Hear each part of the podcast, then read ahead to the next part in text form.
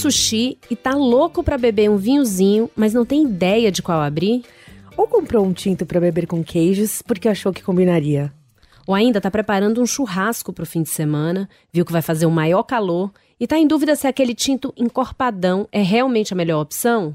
Cola aqui e abre o ouvido que a gente vai te ajudar a praticar a magia da harmonização. Eu sou Patrícia Brentzel. E eu sou Isabelle Moreira Lima. E você está ouvindo o podcast Que Vinho Foi Esse? Uma produção CBN, Receitas.com e Globoplay, feita especialmente para quem ama vinho e tem sede. Para quem ama vinho e ama comida, harmonização é assunto sério, seríssimo. Não que escolher um vinho errado vai acabar com seu prato, mas escolher o vinho certo pode fazer o seu jantar virar o jantar de milhões. Com certeza, Belle. O jantar de milhões é a melhor definição para isso. Bom, o significado real de harmonização, pairing em inglês, maridar em espanhol. Gente, como que é em francês, hein? Como é que é mesmo, Belle? É, não sei se eu sei, não. Appartement du vin. Appartement du vin. Meio difícil, né? Que bonita, hein? Eu achei que pudesse ser mariage. é, eu. É um eu, casamento, é né? É um casamento, não deixa de ser. Mas enfim, o real significado de harmonização é a criação de um terceiro sabor. E normalmente você se liga quando você dá esse golaço, sabe? Porque você dá aquela garfada, dá um gole de vinho e sobe aos céus. Tipo, é uma coisa que te leva para outro lugar, assim. Por outro lado, quando a gente erra, a coisa fica tão triste, né? Se o vinho tem personalidade mais forte que a comida, ou é encorpado demais, ou tem muito álcool, ou tem muito tanino, a gente fala que ele atropela o prato, passa por cima. E o contrário também pode acontecer. Uma comida pesada pode matar um vinho que não é pesado. Você já teve alguma experiência assim, Paty? Sim, muitas, muitas. Mesmo porque eu não encaro uma harmonização como uma ciência exata. Como eu trabalho muito com isso, embora eu tenha uma certa prática, eu só não testo quando não tem jeito mesmo, sabe, Belle? Porque o ideal mesmo é você poder testar. Uma vez eu fui contratada para harmonizar um menu francês de um chefe francês que foi servido na França. Como assim? pois é. Eles me contrataram para falar que tipo de vinho que tinha aqui com aquele menu. Então eu tive que eles me mandaram a carta do restaurante. Eu estudei a carta do restaurante, estudei o menu e fiz a harmonização para eles. Mas faz tanto tempo, tanto tempo, mas se um dia der eu vou recuperar essa informação para matar a saudade, porque foi bizarro, mas deu muito certo. E teve uma outra vez que a harmonização de um menu foi para um evento que de uma importadora, enfim, foi discutido por toda a equipe que estava envolvida. Eu estava ali como sommelier da importadora, tinha o sommelier do restaurante, o enólogo, o chefe de cozinha, todo mundo ali alinhado.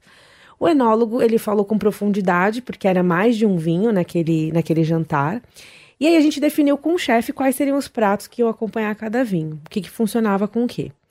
O que a gente não contava é que um dos vinhos, que se eu não, se eu não me engano, que também faz um, bastante tempo, acho que era um Cabernet Franc, ele estava potente demais ainda, porque ele era um vinho mais antigo, mas ele estava muito mais potente do que a gente imaginava.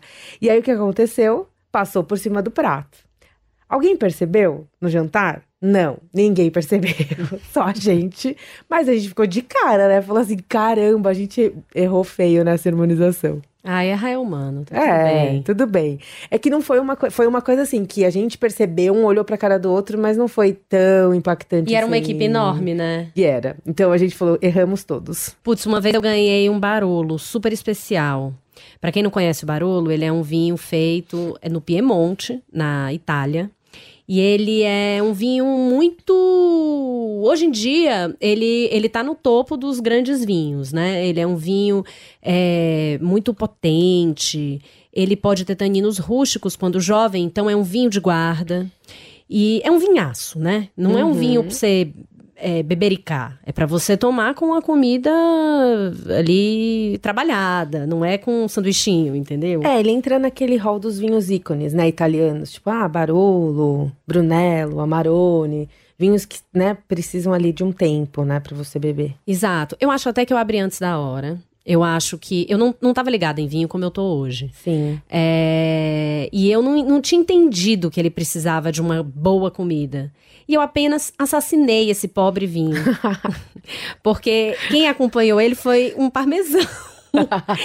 e um filme. Eu harmonizei com um filme também, que era um filme excelente, porém profundamente deprimente. Eu vi Quem Tem Medo de Virginia Woolf. Eu não sei se, se quem tá ouvindo a gente já assistiu. É um filme sobre um casamento fracassado, horrível, em Nossa. crise. Era dia dos namorados. Gente, Então foi uma noite um E pouco você tava errada. sem namorado. Não, eu tava com o namorado, a gente foi se deprimindo. O vinho era assim, a gente achou que ia morrer com aquele vinho porque não tinha uma comida com aquele queijo. Nada fez sentido. É realmente puxado, né? Essa harmonização foi ruim do começo ao fim. Melhor então a gente começar a falar de experiências boas para apagar essa memória ruim. É muito engraçado porque em casa eu raramente fico nessa pira de harmonizar. Inclusive, eu nem penso muito nisso porque eu acho que justamente eu posso me deparar com umas coisas meio improváveis, sabe? Coisas que eu não pensaria nunca tecni- como tecnicamente, né? Aquele, aquele, aquele pensamento que a gente tem quando a gente tá trabalhando. Mas é óbvio que o inconsciente trabalha, então eu também não vou comer ostra com um taná, né? eu não me prendo só a um chablis, o que seria uma harmonização clássica, mas eu também não vou comer com taná, não vou comer uma ostra com taná. Mas então, por que que a ostra com taná você não comeria? Vamos explicar pra quem não conhece o taná. Vamos explicar por que que não funciona. O taná, é, a uva taná, né? Ela tem esse nome, inclusive, porque vem de tânico, né? De tanino. Então, é um vinho que tem bastante adstringência. E quando a gente fala de ostra, a gente está falando de um, de um elemento que tem bastante salinidade. Então, assim, isso bate de frente, assim. E até eu vou dizer que pode metalizar, sabe? Então não funciona. Mesmo porque um taná, os tanás costumam ser muito potentes, né? E aí, enfim, não só pela questão da metalização, mas esse encontro aí, ó, não funciona. Agora, trampando, uma das melhores experiências que eu tive foi quando. Eu já até comentei aqui isso. E eu não canso de, de repetir essa experiência, porque, assim, primeiro, porque foi o chefe Carlos Ribeiro, que eu amo, porque foi um menu que chama Comida de Santo que se Come, que eu também é muito representativo para mim, eu amo falar sobre esse menu, e porque justamente a gente estava harmonizando uma das coisas mais difíceis de harmonizar, que é o óleo de dendê, né? Que tinha muito ali nos pratos. Repito, de novo, ou era eu subia um degrau ou eu rasgava o meu diploma. e aí, por sorte, eu escolhi um vinho laranja, que na, na época foi um vinho da Marina, da Vinha Una, que é uma produtora lá do sul, e ficou incrível. Então eu me dei muito bem. Eu queria ter sido convidada Pois isso. Você não é. podia tentar reeditar isso? Sim, eu vou falar pra ele, a gente pode fazer outro. Nossa, a gente delícia. fez lá na Rota da Carajé com a Luísa. Então, vamos ver se rola. Vamos ver se rola. Demais. E você, Belle? Conta aí.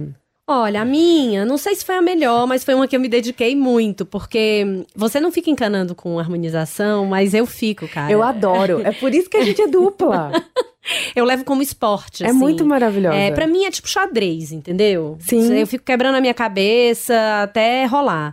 E aí um amigo falou: Olha, eu descobri uma família de imigrantes que eles fazem um pato de pa- Pequim incrível. Vou, vou encomendar. Você não quer ver os vinhos pra gente harmonizar? E aí eu fiquei obcecada com aquilo. Eu falei com quatro pessoas que trabalham com vinho. Eu consultei meus livros de harmonização. E finalmente eu escolhi três. Um Cerrada Mantiqueira, o Luiz Porto, que tava uma delícia de fruta madura, pimenta. E dois alemães. Um Riesling Feinherb, da Pfaffmann, que é muito legal porque ele é, ele é de litrão. Mas no final, ele talvez fosse muito leve, discreto, cítrico para o prato. Ele era bom mesmo para abrir os trabalhos. O prato meio, o prato e o pato meio que passaram por cima dele. O Syrah ficou bom, mas quem brilhou mesmo foi o Gewürztraminer Gris, que tinha uma pontinha de açúcar, tinha mais corpo, muita untuosidade e combinou super com o molho e o caramelado do pato. Esses dois últimos alemães, eles são importados no Brasil por uma importadora que chama Weinkeller. E, Belle, posso te falar? Eu tava pensando, quando você começou a falar pato, eu amo pato. Uma vez eu comprei um pato no Dia dos Pais. Isso sou eu e meu pai, né? Eu não moro com ele, mas eu vou almoçar com ele. E, gente, a gente comeu aquele pato Durante muitos anos. por uma semana. Eu levei pra casa e ainda fiquei comendo, enfim. Mas só pra dizer que eu amo pato e que pato tem um dulçor na carne. É uma carne um pouco mais doce. É, nesse esse pato de Pequim, né? O molho, ele é muito, muito doce e, e muito rico. Sim. É, mas assim, se fosse um pato sem esse molho todo, sabe com o que, que eu acho que brilha muito? Aham. Com pinot, sangiovese, com acidez alta, porque ele também é meio gorducho, né? Merlot também, né? Fica bom, né? É, fica. Mas eu acho que a, a carne do pato tem um dulçor, assim. Por isso que eu até falei assim, embora tenha esse molho e esse caramelado aí do pato que também é doce, mas esse Gewürz pe- me pareceu muito, muito promissor, assim, sabe? Nossa, foi lindo. E eu, eu sei que eu me empolguei. Não precisa ser assim pra harmonizar. Você não precisa sair falando com todo mundo, pesquisando, comprando um monte de livro. Não precisa ser assim. Você pode levar mais ou menos a sério, mas tem algumas regrinhas que são básicas e que podem ser um bom guia ter na cabeça, mais ou menos. Sim, essas regrinhas básicas são pra você não perder tempo, dinheiro e nem se decepcionar. Sabe a história do- das ostras com taná, né? Exato. Então, acho que não dá pra insistir, não vai ficar bom, porque, enfim, o tanino não vai combinar com essa mineralidade do- da ostra. Mas existem alguns caminhos que a gente pode seguir, como, por exemplo, uma harmonização por semelhança. Né? Então, acidez com acidez, doçura com doçura, pratos aro- aromáticos com vinhos aromáticos, manja. Quando, por exemplo, a gente fala de queijo, um queijo de cabra, é, não é igual a um brie. Ele é mais ácido, normalmente ele vai ficar excelente com um vinho branco com uma acidez mais alta, que pode ser um Sauvignon Blanc. E aí é que tá o pulo do gato, porque você pode testar com outros brancos de outras uvas com esse perfil de acidez também. Mas tem outro jeito de harmonizar, que é o oposto disso, que é por contraste. O jeito mais clássico é casar pratos gordurosos com vinhos de acidez alta, porque a acidez corta gordura. E isso é um mantra que não pode sair da sua cabeça para nada. Acidez corta gordura, acidez corta gordura. acidez corta Inclusive, se você gosta de cozinhar e inventar, essa é uma regra para fazer um prato mais equilibrado. Porque você pode né, misturar um, um ingrediente mais gordo, uma carne mais gorda com um molho cítrico, por exemplo. Né? A, a- o- a acidez do cítrico vai cortar um pouco daquela gordura e vai dar uma sensação de mais equilíbrio é, na sua barriguinha feliz. Uhum. Outra ideia de contraste, pratos muito salgados com vinhos doces, que é o caso do Roquefort com vinho do Porto, por boa, exemplo. boa, boa lembrança, verdade. É um exemplo muito clássico, né? Exato. E tem ainda a harmonização regional. É, essas são deliciosas, né, Belle? Me gusta muito. Nossa, é muito bom. Eu lembrei, assim, de uma agora que me fez... Porque eu sonhei muito com essa harmonização, até que eu consegui ir pra lá e provar em loco, assim, que era o leitão da bairrada. Ai, que delícia, meu Deus do céu. Aquele que fica assim, ó, crocante, sabe? Com espumante. E eu achei muito interessante, assim, porque o mundo do vinho tem toda essa coisa, né? De, ai, né? Os rótulos, né? E aí eu lembro que eu cheguei no restaurante tinha um, um time de futebol todinho tomando espumante. E, tipo, comendo leitão E abairrada. é um espumante não devia ser nada muito super sofisticado, né? Não, era um espumante simples lá que então. eles tinham e fica perfeito, assim, por causa da acidez, dessa gordura, né? E dessa crocância também. Nossa, A pelinha crocante, pururucada, com um espumante que Pururucada. limpa tudo a, a- a Nossa borbulha. Nossa, já tô salivando. Enfim. Então, assim, a harmonização regional é isso, né? Põe lado a lado um prato tradicional de um lugar com um vinho que é feito por lá também, né? Então, sei lá, por exemplo, Chianti, que é feito com sangiovese na Toscana. Vai super bem com massas à base de molho de tomate. O Boeuf Bourguignon, que é aquele que prato francês super tradicional dos camponeses, que é servido com um pinot da Borgonha. Um bife de chouriço com um malbec argentino, um presunto cru, um pata negra com tempranillo, e aí por aí vai. Olha, eu tô um pouco inspirada por você com essa história do leitão da bairrada e, e pensei aqui, por que, que um leitão a pururuca mineiro não dá pra tomar com espumante agora da mantiqueira, né? Com certeza. Olha aí, acho que a gente tem que tentar instituir essa proposta de harmonização geográfica, que é meio nova, considerando que os espumantes estão florescendo agora na região, Uhum. mas é uma boa. Ótima ideia, Belly. E aí tem as harmonizações tradicionais ou clássicas, que são aqueles casamentos perfeitos, feitos há tanto tempo, que todo mundo ouve falar e repete e é feliz porque combina mesmo, a gente não sabe nem a origem. Tipo vinho tinto com carne vermelha, branco com peixe. E indo mais para o específico, finalmente chegamos então às ostras, ah. não com taná, mas com chablis, que é aquele chardonnay feito na região de Chablis, na Borgonha. Eles dão tão certo porque tanto o prato quanto o vinho são bem minerais, que era o que faltava justamente ao taná, que é uma uva que tem muito tanino. Uhum. Outro exemplo é um vinho chamado Sauterne, que também é francês e é um vinho licoroso de sobremesa, doce, com foie gras, que é uma comida mais aveludada, mais gordinha. O vinho dá a sensação de untuosidade, a comida também. Ah, eu amo muito essas duas. E só voltando a esse contraste, eu vou parar de. Tá difícil esse episódio, gente. Ah, tá, tá duro. Tá muito difícil. Mas voltando um pouco ao contraste ali do doce com salgado, eu adoro esse exemplo do Roquefort que você deu, sabe? E pensa que você ainda pode fazer essa mesma tentativa com outros queijos azuis, né? Que não precisam ser só o Roquefort, mas tem o Stilton, tem o Gorgonzola com outros tipos de vinho de sobremesa, né? Que pode ser colheita tardia, vinhos licorosos. É, sei, talvez não os espumantes de moscatel, mas quem sabe os moscatéis de Setúbal, né? Que são vinhos tranquilos. Quando a gente fala vinho tranquilo, que não tem é, o, a efervescência, né? O perlágio.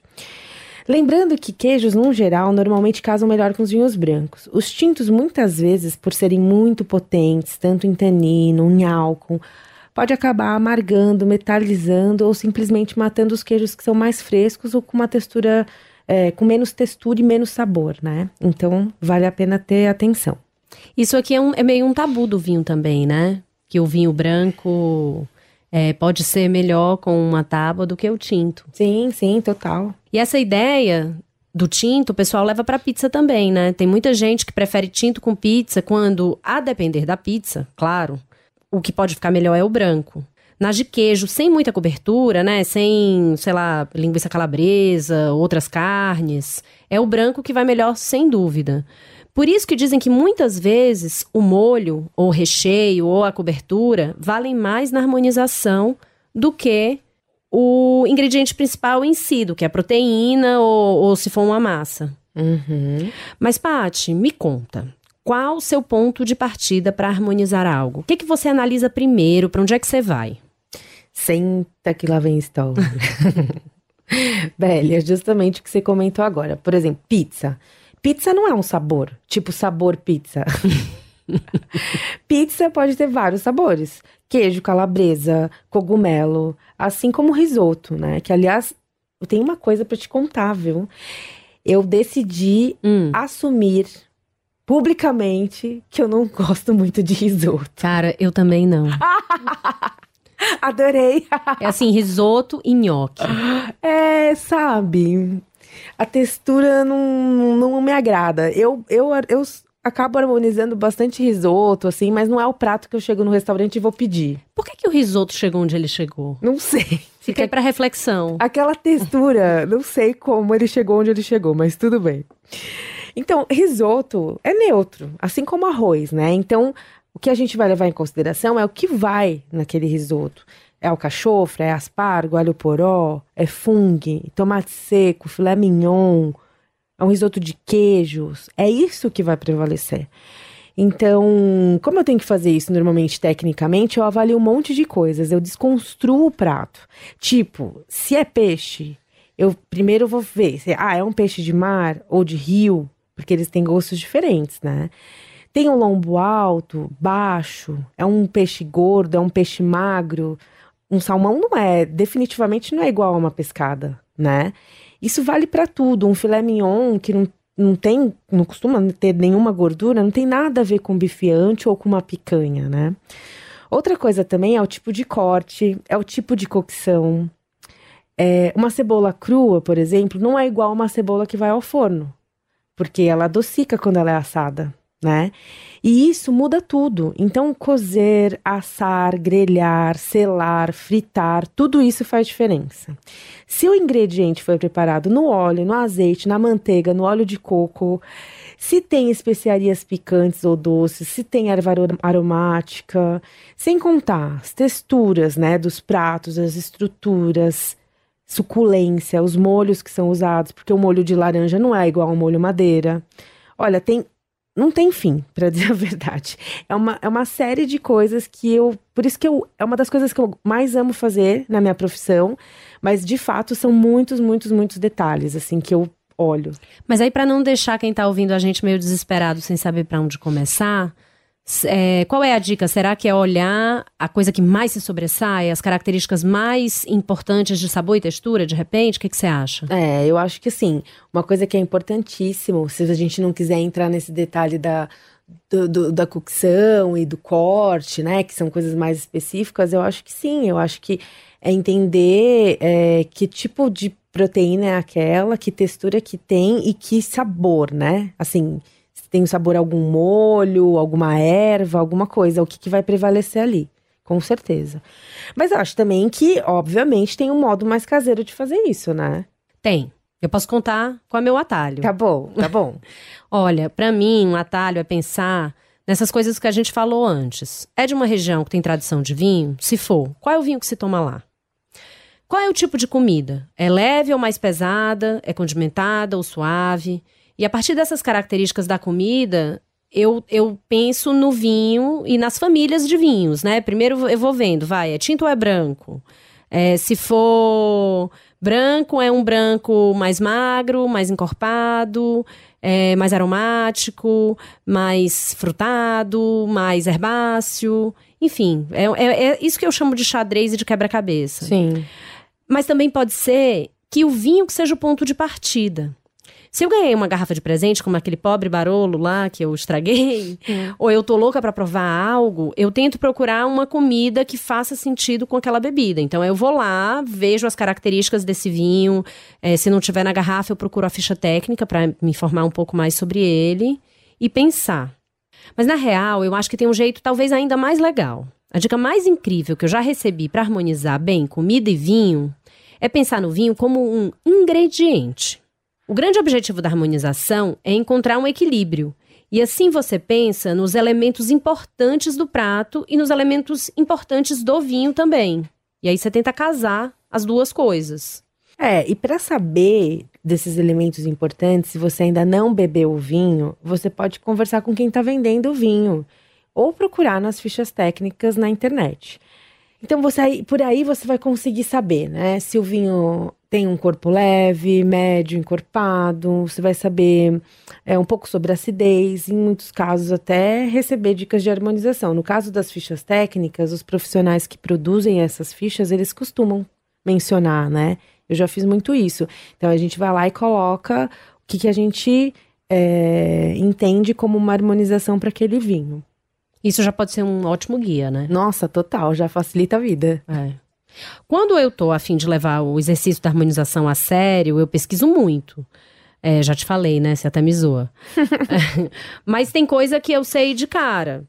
É, mas tem prato específico que eu fico querendo saber qual é a harmonização clássica.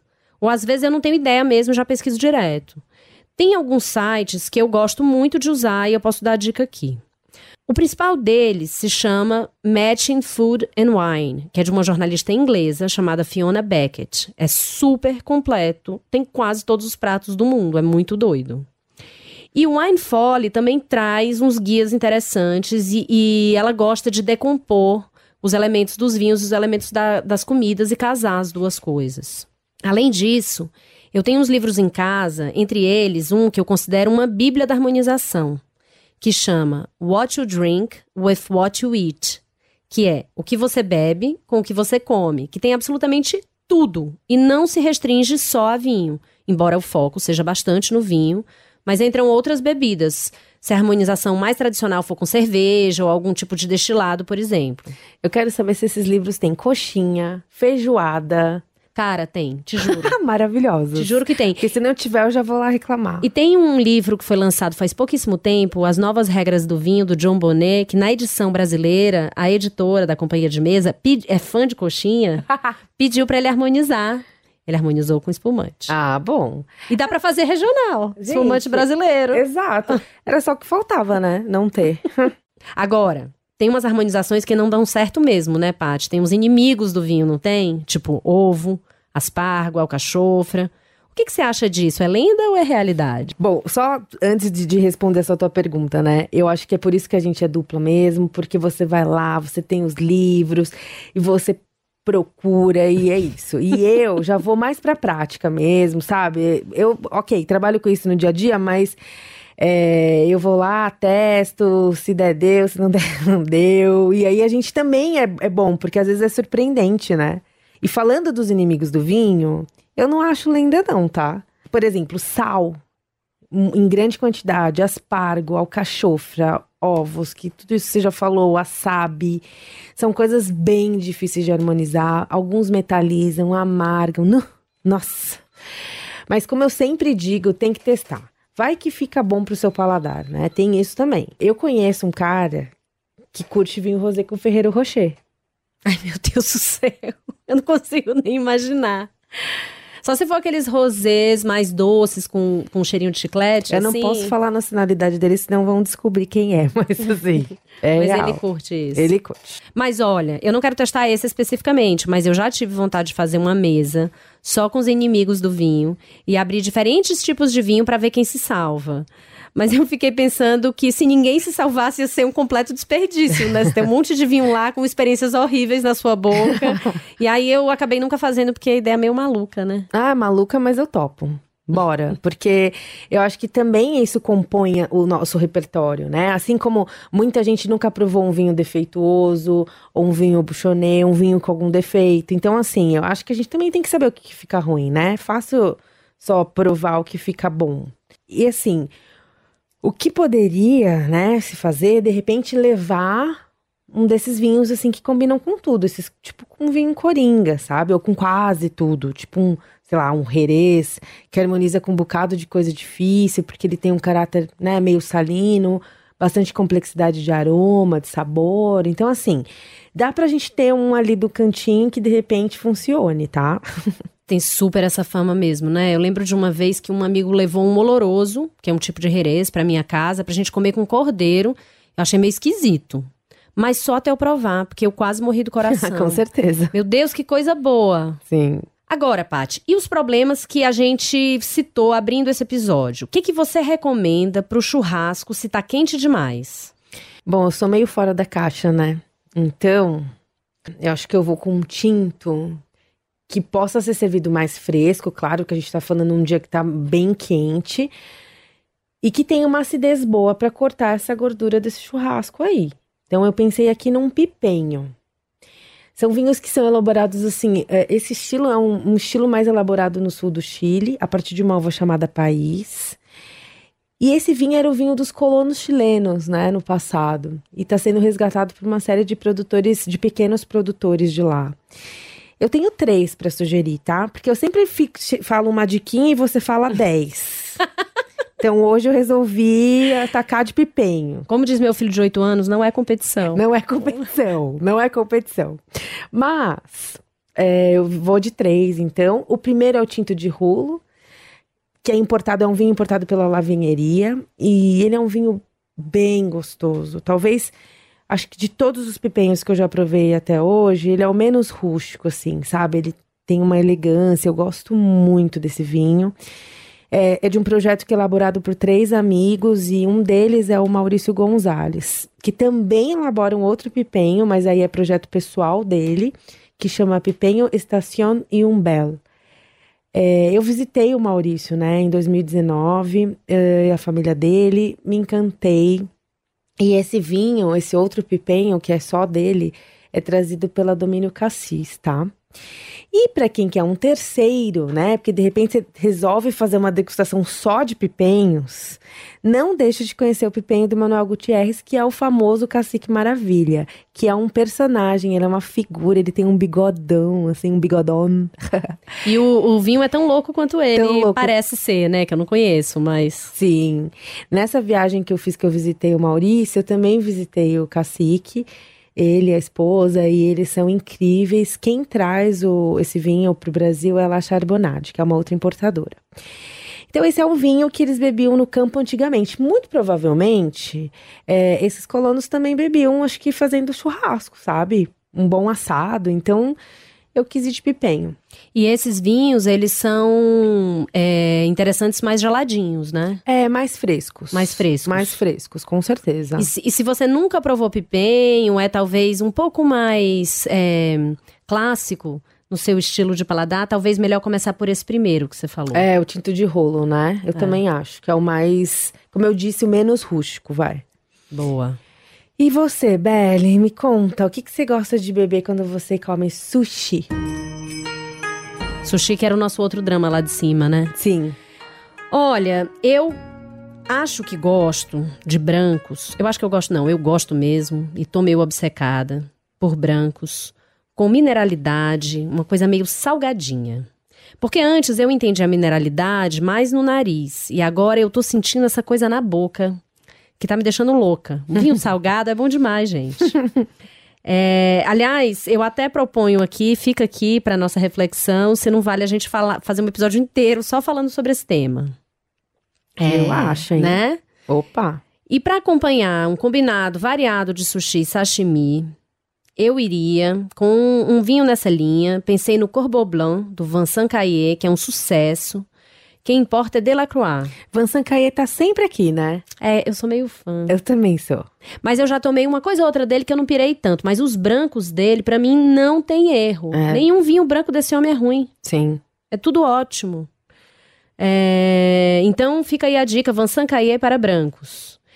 Mas aí eu lembrei de um outro, que é um pouco mais barato, um alentejano, que ele tem mais estrutura para se, se você gostar da, da- de uma, como chama, uma, uma barca de sushi mais com mais variação. É, porque aí uma barca vem com hot roll.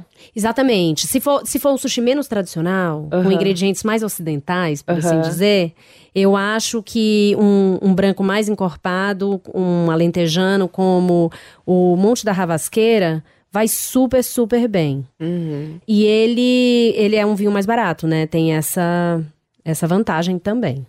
E aí eu queria me meter também no churrasco. Pode se meter. Porque eu descobri um, um- Eu passei por essa experiência outro dia e, e eu tava. Não tava podendo gastar muito. Uhum. E eu experimentei dois pinots, Pinot Noir, baratinhos. Ah, é? É. Conta, conta. Tipo, tipo, um deles vem de supermercado. Eu sempre falo dos vinhos da Emiliana Adobe, né? Eu não tinha provado ainda o, o Pinot. Ele custa. Você pode encontrar na promoção até 50 reais, mas geralmente ele tá por 70. Tá. É, vende no supermercado. Foi ótimo. E aí eu achei um outro que foi mais achado ainda e que eu comprei em loja, não foi em supermercado. Que chama Trapézio Finca. É da Argentina. Super leve, super redondinho, é, acidez boa e custava tipo isso, 50 reais. Trapézio Finca. E como foi esse corpo, Belle? Esse corpo com. Porque assim, vamos combinar que quando a gente. Quando a maioria das pessoas pensa em Pinot, pensam num corpo menor, mas talvez esqueçam de alguns elementos que podem aparecer em Pinots de outros lugares, né? Então, por exemplo, a acidez. Tem muita gente que fala assim: ah, mas Pinot Noir não é ácido, depende do lugar.